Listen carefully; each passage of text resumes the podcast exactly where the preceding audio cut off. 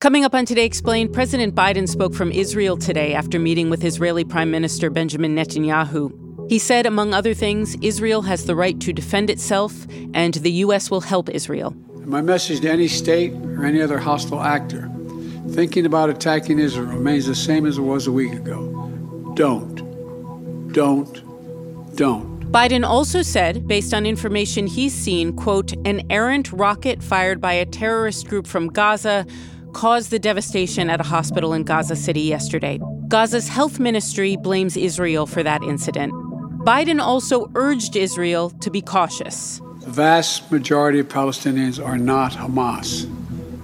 Hamas does not represent the Palestinian people. We have news of Biden's visit coming up next.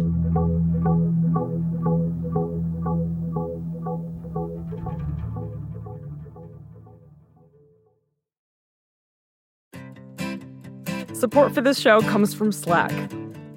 You're a growing business, and you can't afford to slow down. If anything, you could probably use a few more hours in the day. That's why the most successful growing businesses are working together in Slack. Slack is where work happens, with all your people, data, and information in one A I-powered place. Start a call instantly in huddles and ditch cumbersome calendar invites. Or build an automation with Workflow Builder to take routine tasks off your plate. No coding required. Grow your business in Slack. Visit slack dot com to get started.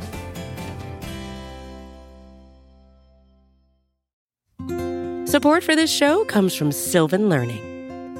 When children love learning, they can tackle any challenge life throws at them. Sylvan's Insight Assessment can help you determine if your child is ready for what's ahead. It can also identify gaps in learning and point out areas that could be of concern for your child so they can tackle what's to come. And right now, it's the best price of the year at twenty-nine dollars.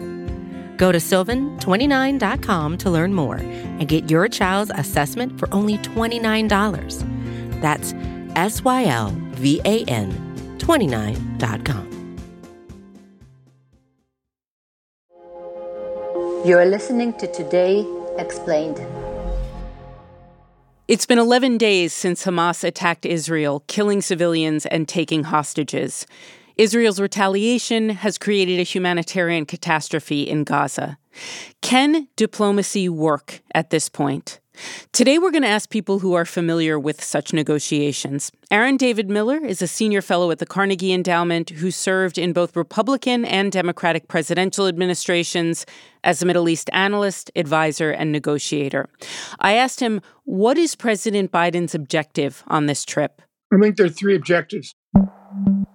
Number one is to demonstrate to the people of Israel, traumatized and um, lacking, I think, in their own view of their own leadership, to, to demonstrate a measure of hope and support for the Israelis. I come to Israel with a single message. You're not alone. You are not alone. As long as the United States stands, and we will stand forever, we'll not let you ever be alone. He's already started by meeting with the families of first responders and hostages. The second objective, complicated by the fact that the uh, Arab summit in Amman was postponed, has sort of been sh- short-circuited because he ne- he can press the Israelis on the need for a stable and predictable humanitarian corridor to surge humanitarian assistance in badly needed Uh, communities and displaced Palestinians in southern Gaza. But he cannot have an opportunity right now to talk to Abdul Fattah Sisi directly in person in Amman, and I think that's unfortunate.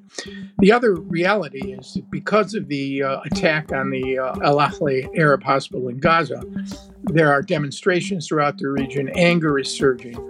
And the visit, because he cannot see America's Arab partners, Egypt, Jordan, and the Palestinian Authority, seems to be an Israel-only trip.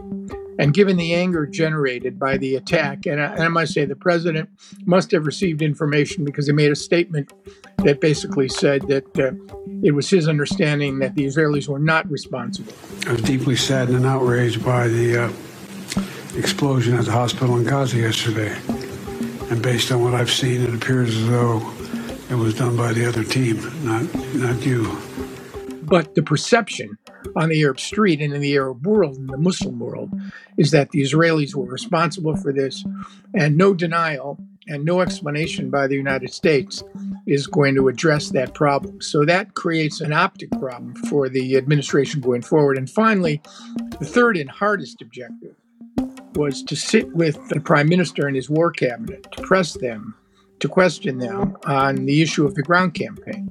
What are its objectives? What are the means at Israel's disposal to carry it out?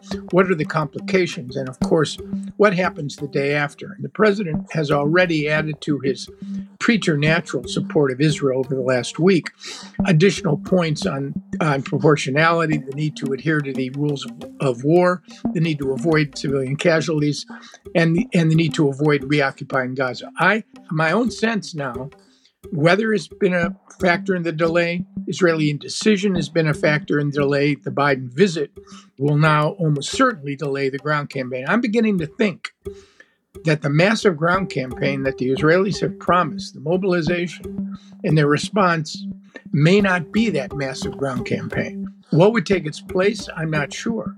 But there's clearly a degree of indecision. And I suspect the president will seek to try to clarify what the Israelis intend to do in the days and weeks ahead.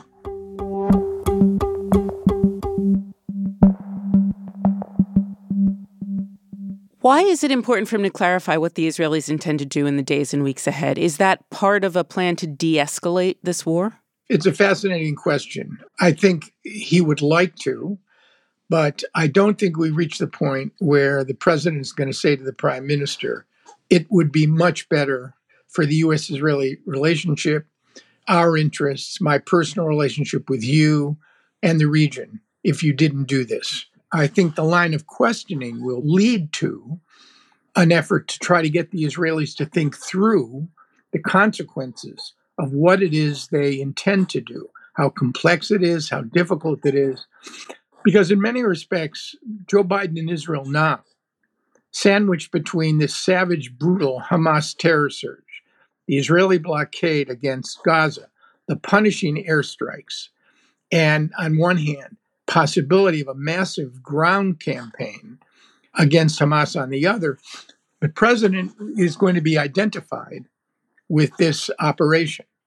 I think he understands that. He's put himself firmly in the Israeli camp.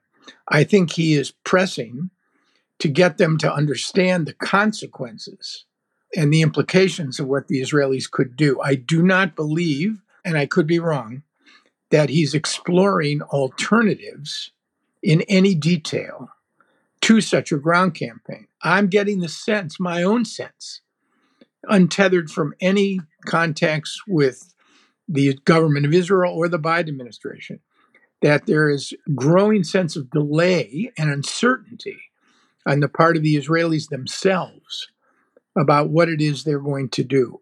And then the question becomes, if there is no massive, unprecedented ground campaign, what do the Israelis intend to do?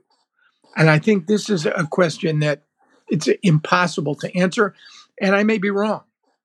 But clearly, we're into week two. I suspect there will be no major ground campaign in the wake of the president's departure. I think that would be a mistake and would further tie the president to what the Israelis are going to do. I don't think there's an answer to your question.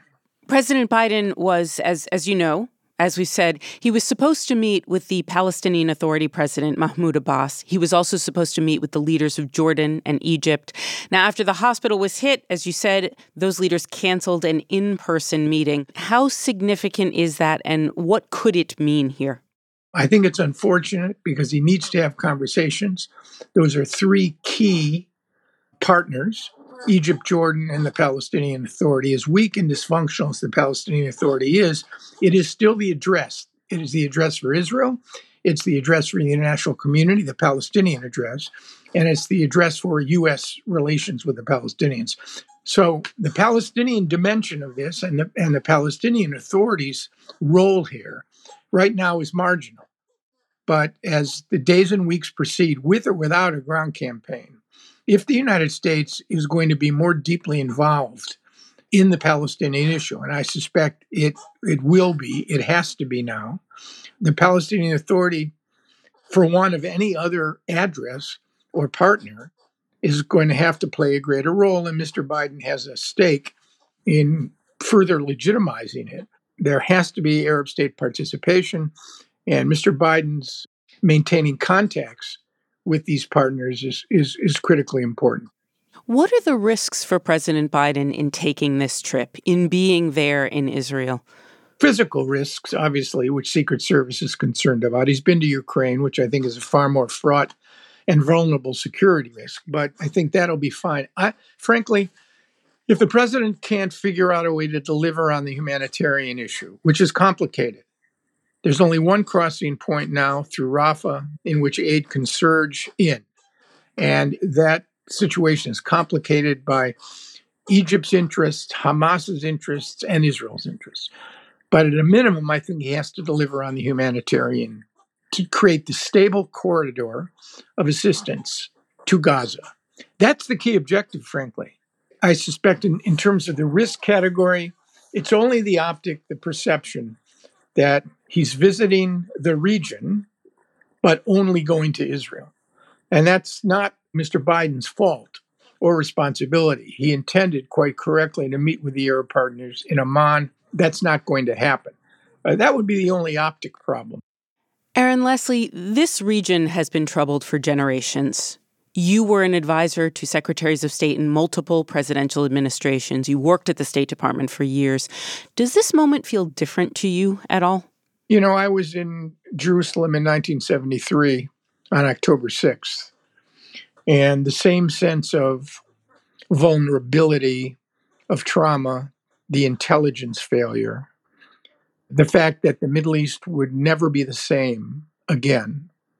In seventy-three, I, I was right. Within six years of that trauma, Egypt and Israel would sign a full treaty of peace. So out of trauma came hope.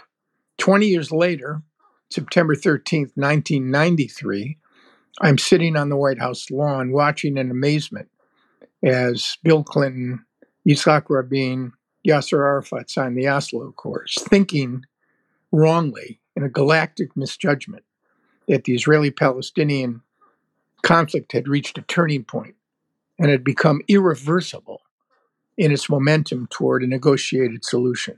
Well, in that case, hope turned to trauma. So I would say two things.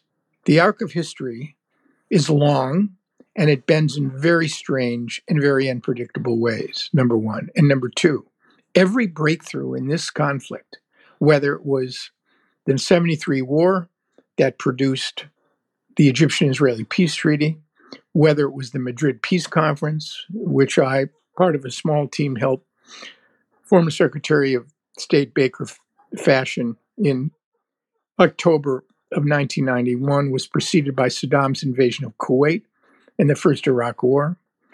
The Oslo Accords and the Israeli-Jordanian peace treaty grew out of the First Intifada, where the Israelis made a decision, Prime Minister Rabin, that there was no military solution to the Palestinian problem.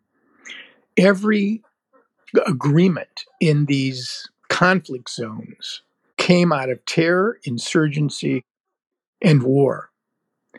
And you could only hope, we're in a long, dark tunnel now, you can only hope, if past is prologue, that the pain involved on both sides will create the kind of urgency that will lead to some new opening, some new point of departure. But it's crucial to make sure that the pain, which is why people act in some respects, creates urgency, is accompanied by the prospects of gain. It is the pain plus gain that give rise to breakthroughs in the Arab-Israeli conflict. So I never say never. I would only hope that somewhere amidst all this, the horror, the violence, and the tragedy of what we're watching, will come a new sort of opening to put Israelis and Palestinians on a different course.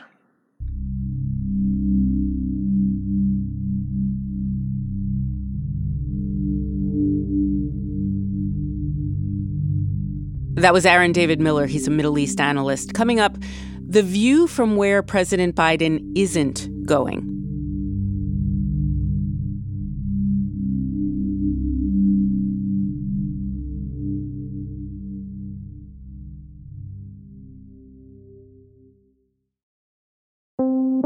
Support for Today Explained comes from Mint Mobile, the only cell phone that tastes good.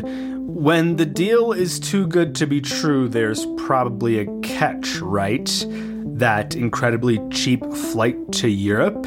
You probably can't bring a bag or pick your seat or use the restroom. So when I tell you that Mint Mobile offers wireless plans for just fifteen bucks a month when you purchase a three-month plan, you're probably wondering, what's the catch? Well, according to Mint Mobile, there is no catch. According to Mint Mobile, it's only fifteen bucks a month, and their plans come with high-speed data and unlimited talk and text delivered on the nation's largest five G network. To get this new customer offer and your new three-month unlimited wireless plan for just fifteen bucks a month, you can go to mint mobile dot com slash explain. That is mint mobile dot com slash explain. You can cut your wireless bill to fifteen bucks a month at mint mobile dot com slash explain. forty-five dollars upfront payment required, equivalent to fifteen dollars a month. New customers on first three-month plan only. Speed slower above forty gigabytes on unlimited plan. Additional taxes, fees, and restrictions apply. See Mint Mobile for details. Support for Today Explained comes from Mint Mobile. Mint Mobile is so cheap that Mint Mobile knows you think there must be a catch. Mint Mobile says, no, there is no catch. And for a limited time, their wireless plans are fifteen dollars a month when you purchase a three-month plan. To get this new customer offer and a new three-month unlimited wireless plan for just fifteen dollars a month, you can go to mint mobile dot com slash explained. That's mint mobile dot com slash explained. You could cut your wireless bill to fifteen bucks a month at mint mobile dot com slash explained. There's a forty-five dollars upfront payment that's required. That's equivalent to fifteen dollars a month. This is for new customers on their first three-month plan only. Speeds are slower above forty gigabytes on an unlimited plan, and additional taxes, fees, and restrictions do apply. See Mint Mobile for details.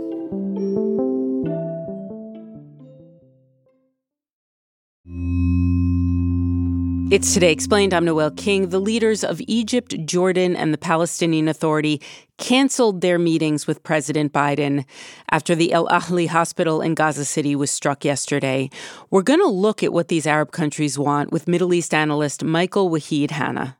I'm the U S program director at the International Crisis Group.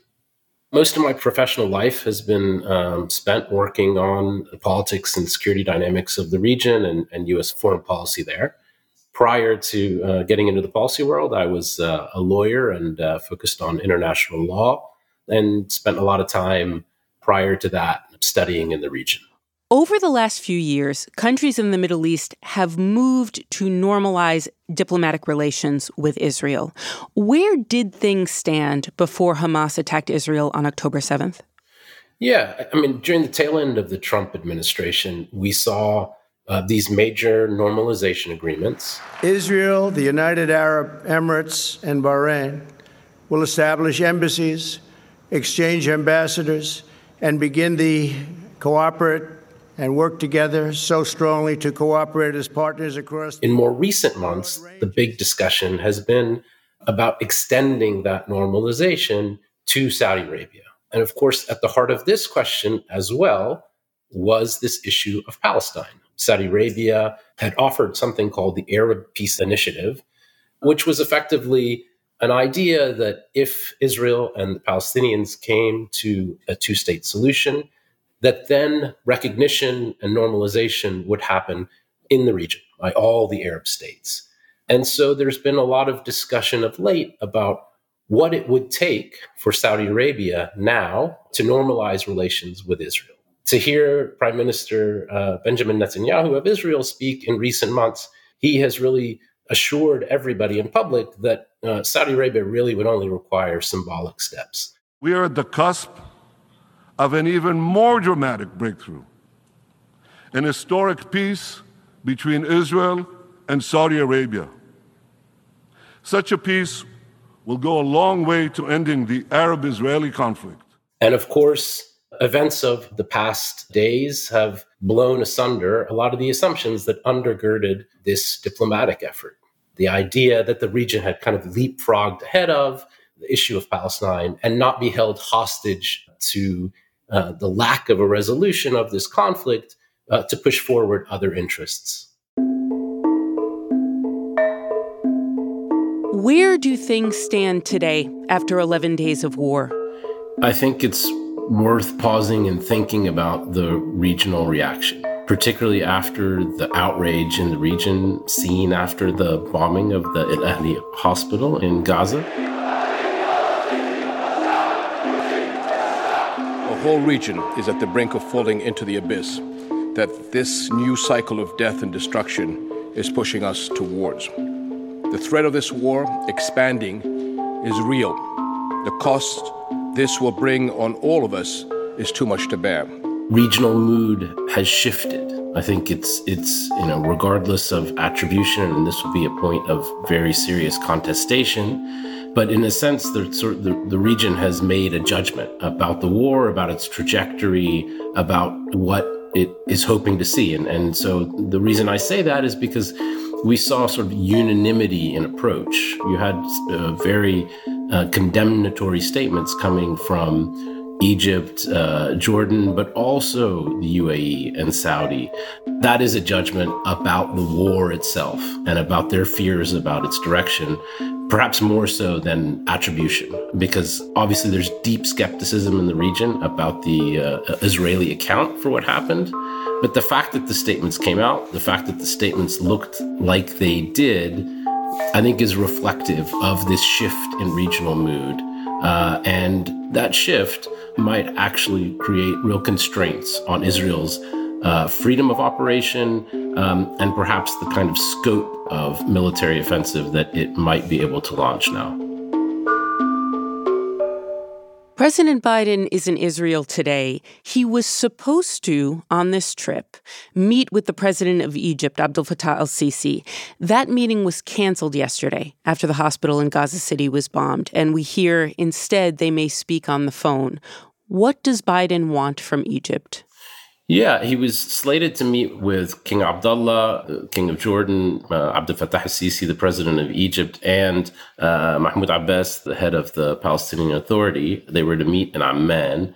And of course, it's not surprising that after uh, yesterday's incident and what looks to be a pretty uh, horrific uh, civilian toll, Mahmoud Abbas at first and the others later pulled the plug on uh, on this meeting. It's reflective of of the strain on relations with the United States, seen as the sort of key backer of Israel, and how volatile the moment is. And I'm sure there will be uh, multiple communications in the coming days with these leaders, including uh, President Sisi, because uh, humanitarian access is dependent at this point, because of the Israeli stance, on uh, coming to an agreement on the Rafah border crossing. So, you know, there has been a lot of talk about opening up. Uh, the Egyptians contest that it's closed, but they uh, say that it is non-functional because of Israeli airstrikes and the lack of full agreement on how the crossing would operate.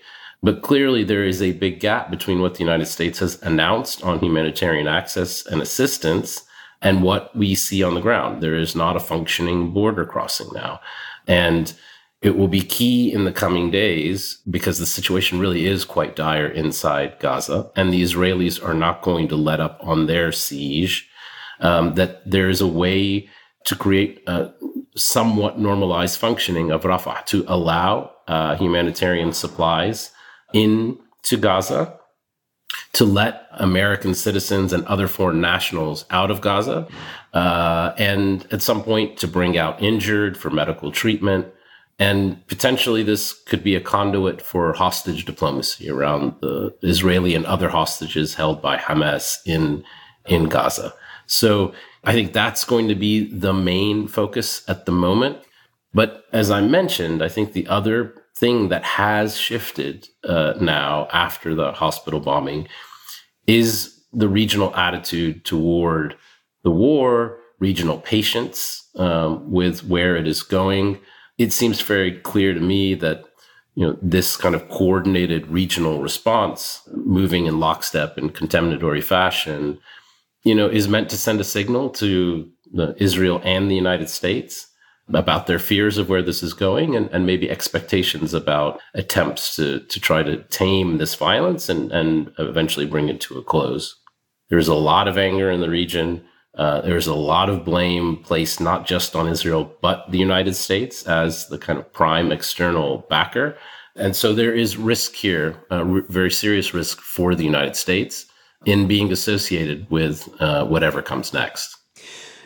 Could diplomacy still work here, Michael? Is de-escalation, which seems far away, is de-escalation still a possibility?